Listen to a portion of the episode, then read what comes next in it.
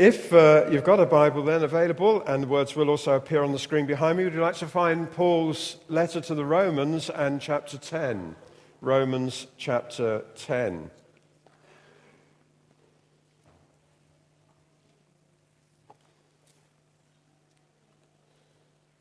I'm going to read from verse 4, Romans 10, verse 4. Christ is the end of the law so that there may be righteousness for everyone who believes. Moses described in this way the righteousness that is by the law. The man who does these things will live by them. But the righteousness that is by faith says, Don't say in your heart who will ascend into heaven, that is to bring Christ down, or who will descend into the deep, that is to bring Christ up from the dead. But what does it say? The word is near you it's in your mouth and in your heart. That is the word of faith we're proclaiming. That if you confess with your mouth Jesus is Lord and believe in your heart that God raised him from the dead, you'll be saved. For it is with your heart that you believe and are justified, and it is with your mouth that you confess and are saved. As the scripture says, anyone who trusts in him will never be put to shame. For there's no difference between Jew and Gentile, the same Lord is Lord of all and richly blesses all who call on him. For everyone who calls on the name of the Lord will be saved. How then can they call on the one they've not believed in? And how can they believe in the one of whom they've not heard? And how can they hear without someone preaching to them? And how can they preach unless they're sent? As it is written, How beautiful are the feet of those who bring good news. But not all the Israelites accepted the good news. For Isaiah says, Lord, who has believed our message? Consequently, faith comes from hearing the message, and the message is heard through the word of Christ. But I ask, did they not hear? Of course they did. Their voice has gone out into all the earth, their words to the ends of the world. Again, I ask, did Israel not understand? For Moses says, I will make you envious by those who are not a nation. I will make you angry by a nation that has no understanding. And Isaiah boldly says, I was found by those who didn't seek me. I revealed myself to those who didn't ask for me. But concerning Israel, he says, all day long I've held out my hands to a disobedient and obstinate people. The chapter started, and we looked at it now some weeks back, where Paul is sharing how much he cares about his people. My heart's desire, he says, prayer to God for the Israelites as they may be saved. He cares for them, cares for them so passionately that he prays for them. So we saw the, that prayer comes out of caring and a deep concern for his own countrymen that they should be saved. And why he's concerned about them is that they had tragically missed the point. Zealous for God, but their zeal not based on understanding, and what they haven't understood is what it says in verse 4 that Christ is the end of the law, so that there is righteousness for everyone who believes. And we've looked at that in previous weeks, that the law was pointing to Christ.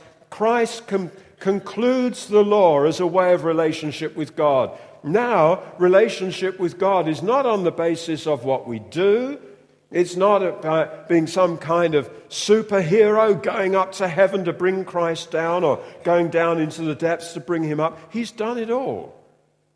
And it's a matter of faith, of believing in Jesus and believing and being saved. Hence, verse 13 everyone who calls on the name of the Lord will be saved. The need, of course, is to be saved. What he says in verse 1 My heart's desire and prayer to God for the Israelites is they may be saved. This is what it's about.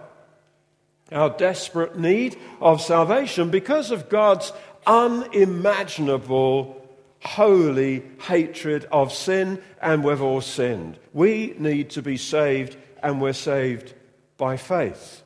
by believing in Jesus. Not by what we do, but by what Jesus has done and simply receiving by faith. And so, the glorious words in verse 13 everyone who calls on the name of the Lord will be saved. That's the culmination of the passage, and it's picking up something that was prophesied hundreds of years previously. It's a quote from the prophet Joel, who is shown what God's going to do in the last days. And uh, he sees a great outpouring of the Spirit in Joel chapter 2. I will pour out my Spirit on all people. Your sons and daughters will prophesy, and so on. A, a, a prophecy of a great day coming.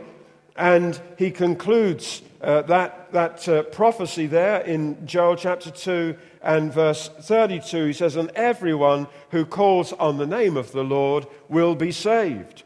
Peter, of course, picks that up on the day of Pentecost when the Spirit is poured out. He preaches to the crowd. He refers to Joel's word and he says, Everyone who calls on the name of the Lord will be saved. Now, a wonderful promise. What does it mean? Well, it talks about everyone. That's the, the great need of everyone. Everyone is in the same predicament, everyone has the same need back in Romans chapter 3 and verse 21. Paul has said there, but now, having said how the law can't make anyone good enough for God, he says, but now a righteousness from God apart from law has been made known, to which the law and prophets testify. This righteousness from God comes through faith in Jesus Christ to all who believe. There is no difference, for all have sinned and fall short of the glory of God. No difference, because everyone is in the same boat. Everyone has sinned. There are no special cases.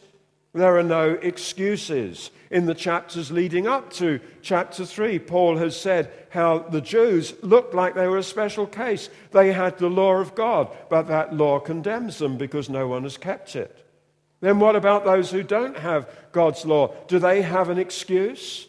No, Paul says they've got a conscience, and their conscience condemns them. Whether we've got God's law or just it's our own conscience, whichever way. There, there are no exceptions, there is no difference. And now God's solution says there's no difference. Everyone who calls on the name of the Lord can be saved. This is not just for one race, it's not just for any special people, it's for anyone. Jew, Gentile, because we're all in the same position. Everyone who calls on the name of the Lord. What does that mean to call on?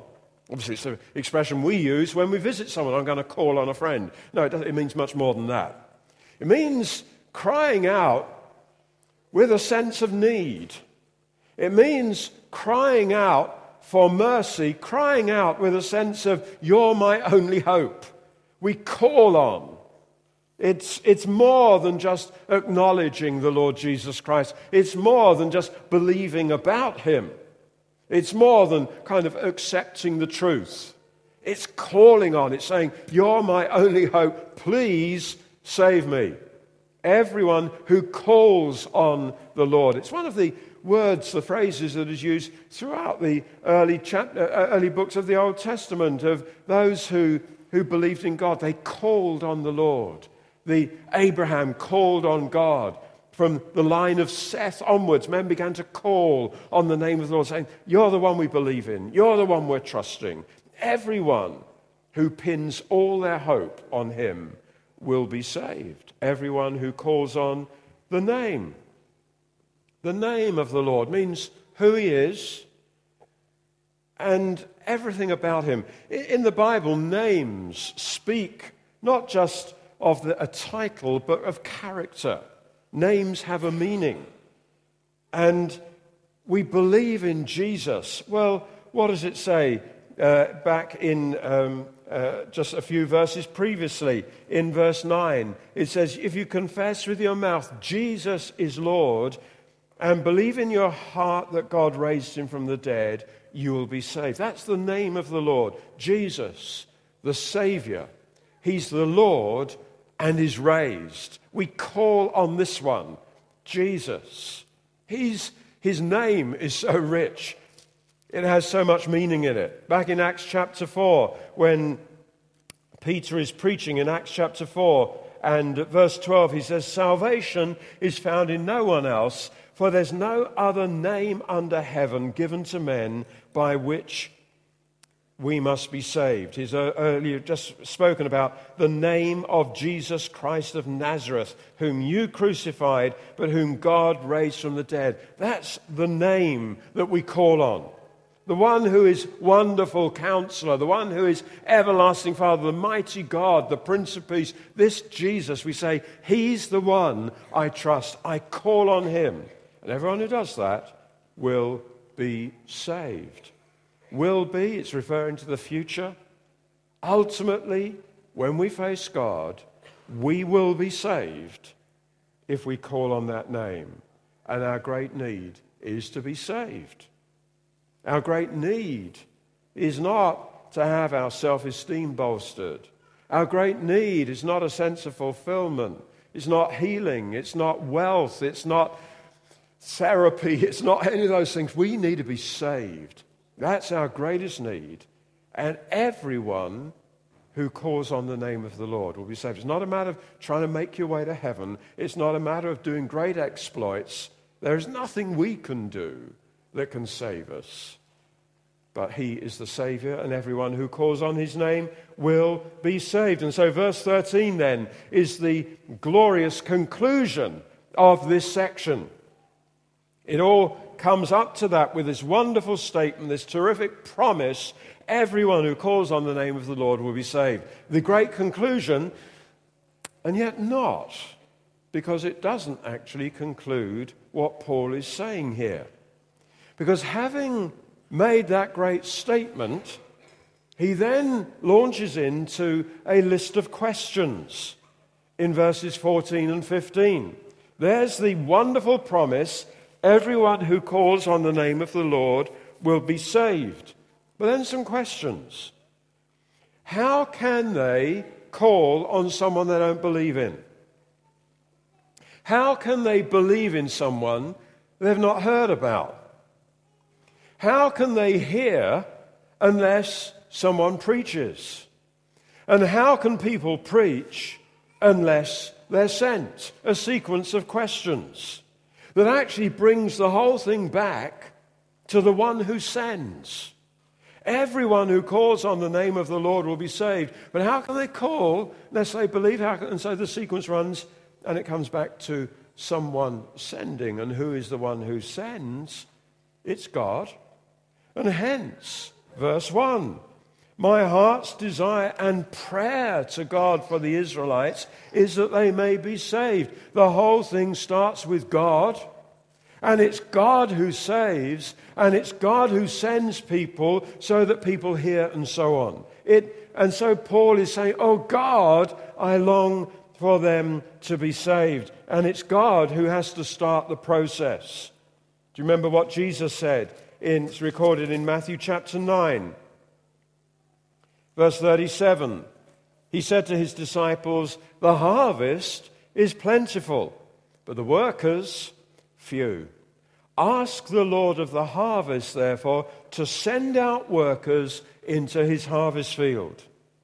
There's then, that's the end of a chapter. Obviously, the chapter divisions were put in later because the very next verse, start of the next chapter, then he called his 12 uh, disciples to him, gave them authority to drive out evil spirits, to heal every disease and sickness, and he sent them. The harvest is plentiful. Ask the Lord of the harvest to send. How can they preach unless they're sent? It's God who sets the whole thing in motion, but something needs to be set in motion if people are going to call on the name of the Lord and be saved, because the invitation is wide. Everyone who calls on the name of the Lord will be saved. And so it says the sequence of questions, and it ends with that quotation from Isaiah How beautiful are the feet of those who bring good news. Why does he suddenly slip that in? Well, because it's, a, it's taken out of a passage in Isaiah, Isaiah chapter 52, where the prophet Isaiah is speaking to the nation about what's going to happen to them. He has told them that as a nation, the unimaginable is going to happen. They're going to be conquered. Jerusalem is going to be destroyed. They're going to go into exile. And he tells them the bad news this is going to happen. But then he says, when he's spoken about all of that that's going to happen, he says, actually, Jerusalem will be rebuilt, Jerusalem will be redeemed. And he speaks of the messengers coming with that, that message to people who are in exile, who have lost all hope. There is hope. God has had mercy on your nation. And it's in that context he says, How beautiful are the feet of those who bring good news. To people who are lost, good news is coming. And that then is brought into this context of everyone who calls on the name of the Lord will be saved. Someone's got to tell them the good news. Someone's got to tell them it's not all lost. There is good news of God doing something new, of God changing all your circumstances, of God saving. So the sequence of questions put them round the other way, and it starts God sending they, those that God sends, they preach. People hear. Hearers believe. Believers call. And those who call are saved. A wonderful sequence. Cause and effect all the way through. Would that it were that simple. But there it is. God sends. They preach. People hear. Hearers believe. Believers call and they're saved.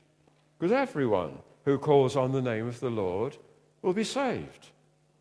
But as I say, would that it were that simple because every stage of that sequence needs to be in place for the end result to happen. If people are going to be saved, then all of those things need to happen. And there's the problem. The imperative, obviously, is for people to preach. God sends, and those he sends preach. Now, what is that referring to? Well, obviously, I'm standing here right now and I'm preaching. So, does this only relate then to people in my kind of position, people who preach? Well, yes, it does apply, obviously, to what I'm doing right now. But the term is much wider than that preaching, declaring good news. Yes, it's something that is done in public as we're doing right now, but it's also something that can be done personally. You read in the book of Acts how Philip, for example, goes into Samaria and he preaches to a city. And then next, the scene changes and he's talking to one man, an Ethiopian official, and he's preaching to him, one on one, just talking with him, telling him about Jesus. Yes, it's about public preaching but also personal sharing of good news. And unless that happens, unless that happens, people can't hear. And if they don't hear, they can't believe. And if they don't believe, they can't call. And if they don't call, they won't be saved. Desperate. That's the need. People need to be saved. Each stage of the sequence needs to be in place. Now, at that point, can I gently suggest there's a problem? I don't know if it's because we're British. Or it could be another thing. It could be that we have got hold of the message of grace, and that's good. But we've taken it a bit so far that we, we understand grace as meaning no pressure. And of course, we often say that. Don't want to put pressure on. No, it's grace. Grace is God transforming our hearts. So it's not pressure, it's not law, it's not you must, it's I want to. So no pressure. We often say that when we have the opportunity to give at the, the start of the meeting. We make it very clear. Yes, the, the blue uh, containers will go around, but there's no pressure. Now that's, that's our understanding of grace. No pressure. Well, then we can take that and apply it into this area. And we think, Don't want to put pressure on anyone. So, we've, for example, got a carol service coming, we've got some invitation cards. But will giving one of those flyers to someone put pressure on them? Might. Better not do it then. Let's, let's kind of make them available, but don't want to pressure anyone. And just to hand it to someone, put some, you know, are we, are we forcing something down their throat? Well, please don't force an invitation card down anyone's throat. But giving it to someone, we, we can be amazingly reticent about inviting anyone to anything in case we're invading their privacy, in case they feel pressured. So we don't. Then how are they going to hear? How are they going to believe? How are they going to call? How are they going to be saved? Can I suggest to you, it's not putting pressure on. Think about. How beautiful are the feet of those who bring good news. Have you thought of yourself in that capacity with beautiful feet? no, bringing good news. The, the end of the sequence is they will be saved. People need to be saved. Can you imagine translating that reticence that not wanting to intrude, that not wanting to invade anyone's privacy into a, another, maybe rather ridiculous situation. Can you imagine going up to someone and saying, Excuse me, really don't want to bother you. I hope you don't mind me interrupting. But you're on fire. you know, if someone was in desperate need, you'd tell them. You wouldn't think, I mustn't, I mustn't put pressure. They need to hear. People need to be saved. God is unimaginably holy, and everyone is going to face him one day, and everyone has sinned. No one dare face him. That hell is a reality. The anger of God, the holy justice of God is too fearsome to imagine. And there are no exceptions, and there are no excuses, and there is one way to be saved, and we know that way to be saved. Then we've got to get rid of that reticence. We've got to get rid of that. We don't want to pressure people. What if this is their only chance to hear? And I'm not just talking about the carol service, I'm talking about everything that we do. Let's not be reticent. Let's see, there's a sequence here. God sends they speak, people hear. And so you see the sequence, and it results in people being saved. It's got to happen. And each stage needs to be in place. So we come to verse 17, where it says, Consequently, faith comes from hearing the message. And the message is heard through the word of Christ. That's the conclusion. Faith comes from hearing. People need to hear.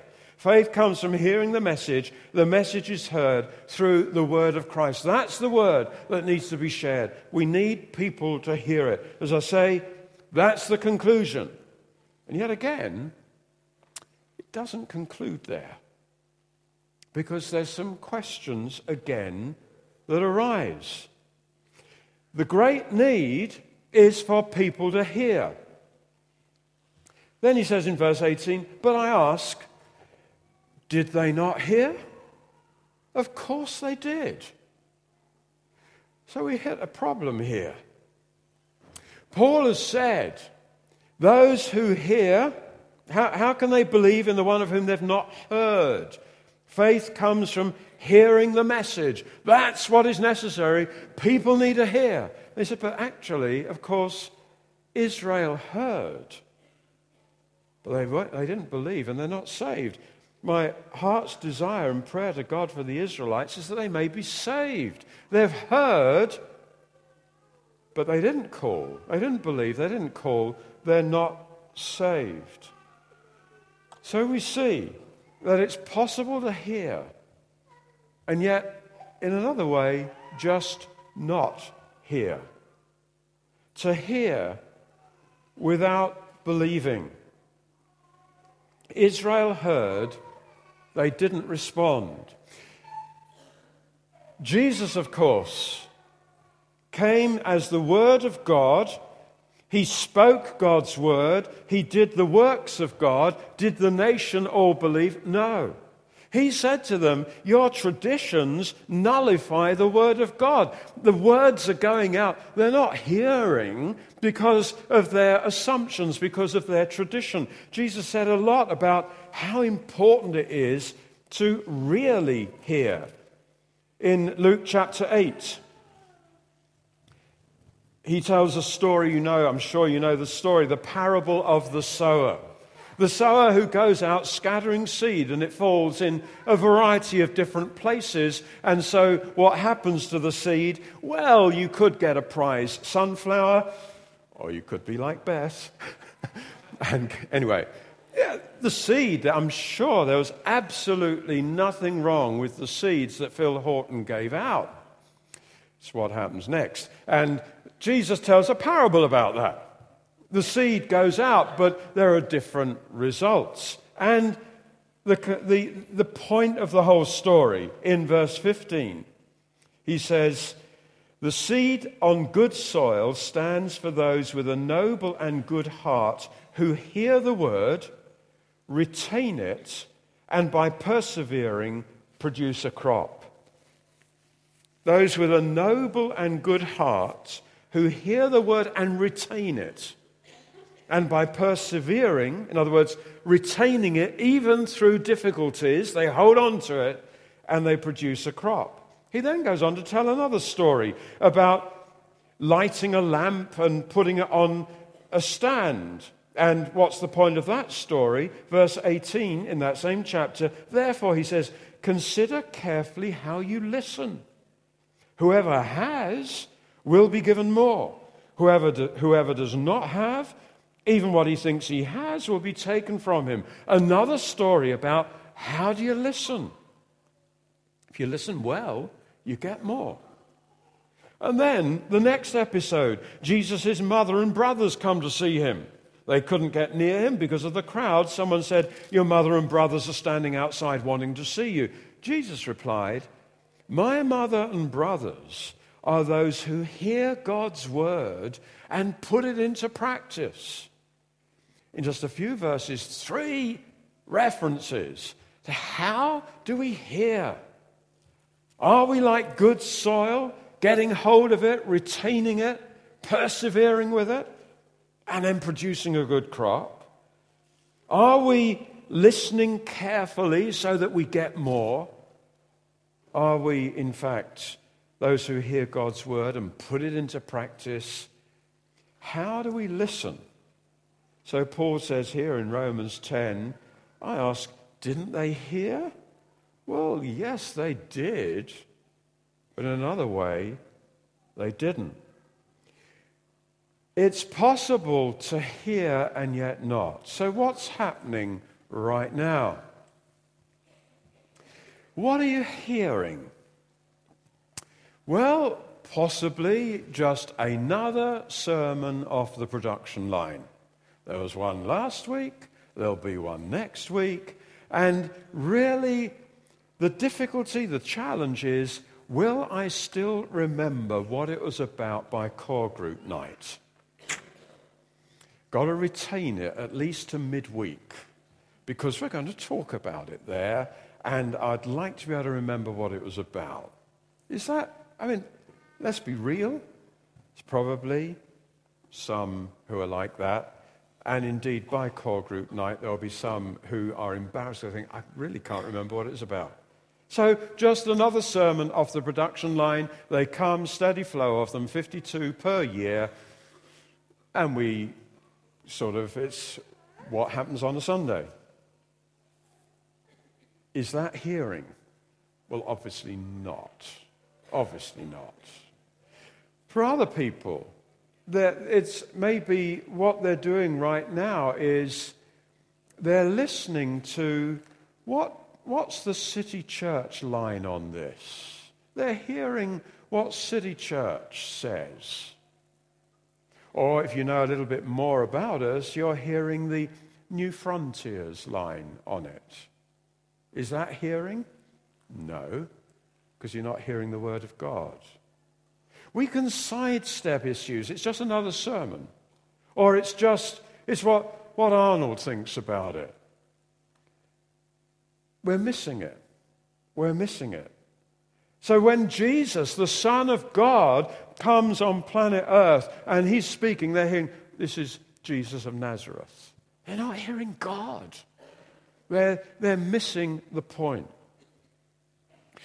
The great preacher of 19th century England, C.H. Spurgeon, talking about the Word of God, said, Defend the Bible. He said, I would as soon defend a lion. Now let's imagine then, I had, uh, behind the veil here, someone said that was there because I've got a cold and I could stand the other side of it and no one would catch my germs. But I'm here, so I hope the people in the front row are okay. But just imagine behind that, actually, I mean, wonder what it is there for. But imagine if I move that back and there was a cage with a lion in it. I mean, that would wake you up. There it is, a lion. Now, it's in a cage, that's fine. And so maybe I'd say, yeah, feel free to come and have a look. And you, you come and have a look at this lion. And uh, we discover that amongst us that there are some people who are quite knowledgeable about lions, and they start saying, uh, identifying its, its likely age and what part of the world it comes from, and they can tell maybe whether it's bred in captivity or whether it's from the, the wild, and, and so we're all admiring it. By midweek, you've got to try and remember uh, yeah, well, of course you can remember there was a lion there on Sunday, but uh, if someone asks you to describe it, oh, I can't remember now. But just imagine, just imagine, there's the lion in the cage, and we're all gathered around looking at it, and I open the cage. I think it would then be quite obvious who had been here on Sunday. Clothes in tatters, wounds, some maybe wouldn't make it out. It'd be quite obvious who had been here on Sunday. Now, Spurgeon said that the Bible is like a lion. You don't need to defend it, it looks after itself. Am I saying then that it's destructive? Well, imagine you came here this morning with your legalism nicely intact. The Word of God comes, and you leave with your legalism in tatters. You leave with your pride punctured. You leave with your unbelief killed. The Bible is God's word. It does things. We're not listening to what does he think about it? What's City Church's line on this? What's the Newfrontiers value? We're not listening to those things. This is God's word. Israel didn't hear God's word. They heard what people said. But it was God who sent them. God sends, they preach, people hear. So the question is well, Paul asked the question, did they not hear? Well, then let's ask ourselves the question, do we hear? Do we hear? God's word does things. Faith comes from hearing, and hearing, the message is heard through the word of Christ. Faith comes from hearing. Does it? Do, do we get hold of it? Is it working? As we've gone through Romans, for example, looking at the message of grace and, and how grace transforms your life. Is your life getting transformed? Is mine? Are we getting hold of this word of faith? Are we seeing? This tells us how believing in, in, in the gospel does what the law could never do. The law couldn't conquer my tendency to sin. The law couldn't deal with habits. The law has got no power, but this has. Have I believed it? Have you believed it? Have, have strongholds in your life got broken as we've gone through Romans? Because you're not hearing, this is what Arnold says. No, it's what God says. And we're good soil, and we're hearing, we're retaining, we're persevering. Or is it just bouncing off the hardness of our prejudices, preoccupation with other things. Oh, we, we don't really go along with all of this. Oh, people believe all sorts of things. Yeah, one church says this, another says that. What can you believe? Is that where we're at? Or we say, no, I want to hear God. I believe this is the Word of God and I'm receiving it with faith. Christ is the, you know, those words we looked at last time in verse 4 Christ is the end of the law. So there's righteousness for everyone who believes. What words? Did it get to you? Christ is the end of the law. I'm no longer in law, I'm in Christ. And He's my righteousness. And I've got a relationship. Did it get to you? Does it change the way you think? Does it change your behavior? Or did it bounce off? I ask, did they not hear? Of course they did. Yeah, but all day long, Isaiah says, all day long I've held out my hands to a disobedient and obstinate people. Brothers, my heart's desire and prayer to God for the Israelites, they may be saved. They've heard it all and they've heard nothing. What are we hearing? Faith comes from hearing. Is it doing so? Is it doing so? You know, as I preach, am I hearing it? Am I believing it? Am I living in it? Is it doing me good? Otherwise, the sequence doesn't work. God sends, they preach, people hear, and it stops there. Now, those who hear, believe, those who believe, call, those who call are saved. Changed. Everything changes when we believe and we call on the name of the Lord. These are not just words, it's the word of God. First question then, have we heard? And the second question, well, have we been sent? How can they preach unless they're sent? To whom does that apply? Obviously, it applies to the Apostle Paul. An apostle is a sent one. He knows he's been sent. He's eager to preach the gospel. Does it just apply to apostles? Does it just apply to preachers? Well, we know, of course, at the end of Matthew's gospel, Matthew chapter 28, Jesus delivers his parting words to those who have been with him. And what he says to them is, he says, Go make disciples of all nations, baptizing them in the name of the Father and of the Son and of the Holy Spirit, teaching them to obey everything I have commanded you, and surely I am with you always to the very end of the age. To whom is he speaking there? Well, surely to everyone who believes in him. He is with us even to the end of the age. And the commission is go make disciples. When you look in the book of Acts, you see the apostles go. But also, the church was scattered and everyone went telling everyone the good news. This is for everyone. It, it applies to everyone. There's a commission, there's a sequence. God sends. Those who send speak. Those who hear then believe, call, and are saved. There is one universal condition everyone is a sinner. There is one Savior and only one, the Lord Jesus Christ. There is only one answer to everyone's need, and we've got the answer. It's God's Word. First, We've got to hear. We've got to hear it. Got to believe it. It's got to do us good. And when we hear it, when we believe, when we call, when we're saved, a process is set in motion that catches us up into the process of we want to see people saved. It's our heart's desire. It's our prayer to God. Oh God, save, and God sends and the sequence goes on. So there's a sequence. And the question is, at what stage along the line are we this morning?